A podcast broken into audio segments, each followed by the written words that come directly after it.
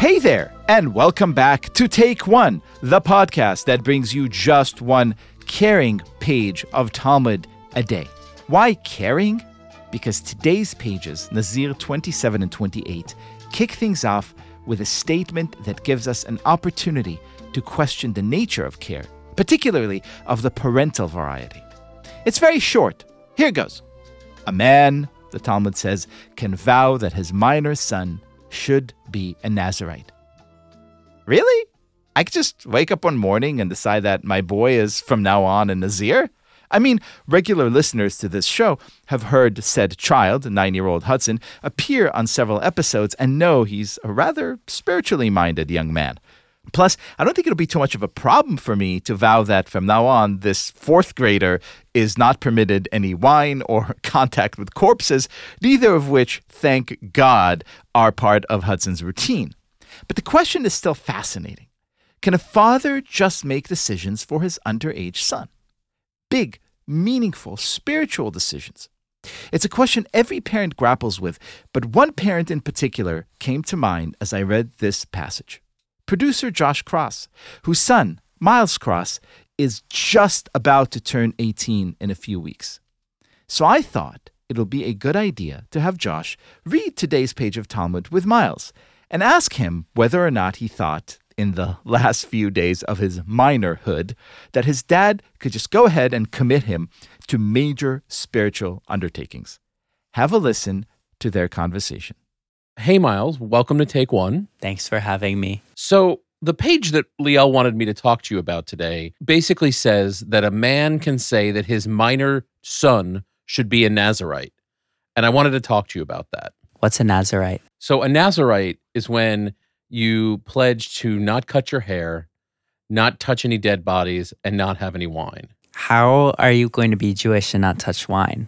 Well, I guess that's part of the sacrifice. I think you're okay with the not cutting the hair. And, Who came up with this rule? Uh, one of the old rabbis in the Talmud.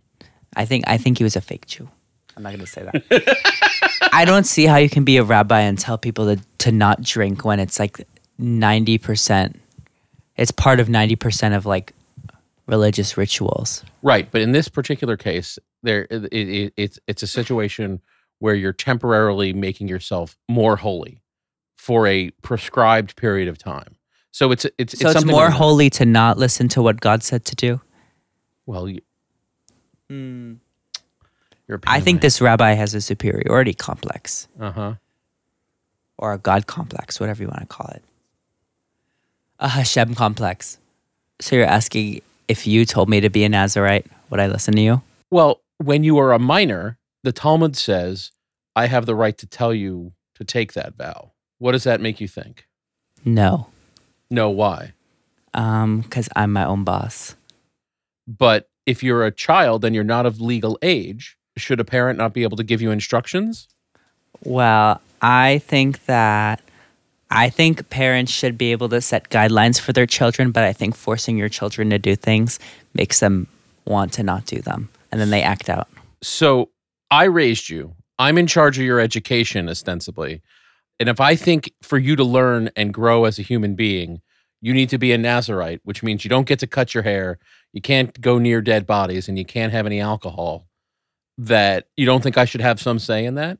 Um, I think that you should have some say, but like once you get to a certain age, even if you're below, I think that there's not. It's not just like a line between minor and not a minor. I think that um kids can start making their own decisions as they grow up, and so like just to make it like a dividing line is kind of silly, because I think part of growing up arbitrary? Yes, and I think that you know if bar mitzvahing is a coming of age thing, then part of coming of age is being able to declare your own degree of holiness without you know being forced to by your parents because that should be something you choose at some point. Right, but should I have any say? Can I overrule you? I mean, what is five year old me gonna say? Right. Now, here's an interesting question. You turn 18 next week. So, per the American government, you're going from being a minor to an adult. What do you think will change in our relationship about what I can say to you practically. Yes, we can say legally what the difference is. You could go rent a car and you have to sign up for the army and get a tattoo or whatever without permission. But practically, what do you think changes in our relationship, my authority over you, mine and mom's authority over you going forward at that point? Um, well, sometimes I ask for your permission on some things, like to spend your money. I still would probably do that because if I want to use your money, I'd still need your permission. But I do a lot of things without your permission, not limited to um, drinking. So I don't think much would change. It's just that when I ask for permission, it's a formality, like for a permission to do an activity, not so much as just to take your money. It's become more of a formality out of politeness because I'm a very polite person. um, what would you do as you're heading off to college if mom and I didn't agree with your choice of college and didn't want to pay for it? Well, I wouldn't be able to pay for it. So I'd probably not go.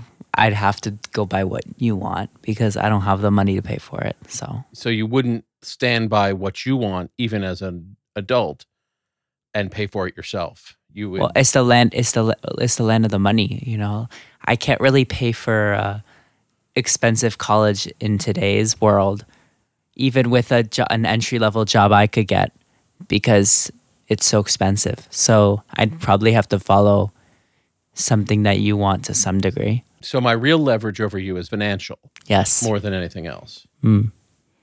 I love money. That's a great that's a great thing to say for a, a Jewish show. Yeah, right. um okay. Well, Miles, thanks for joining us on Take 1.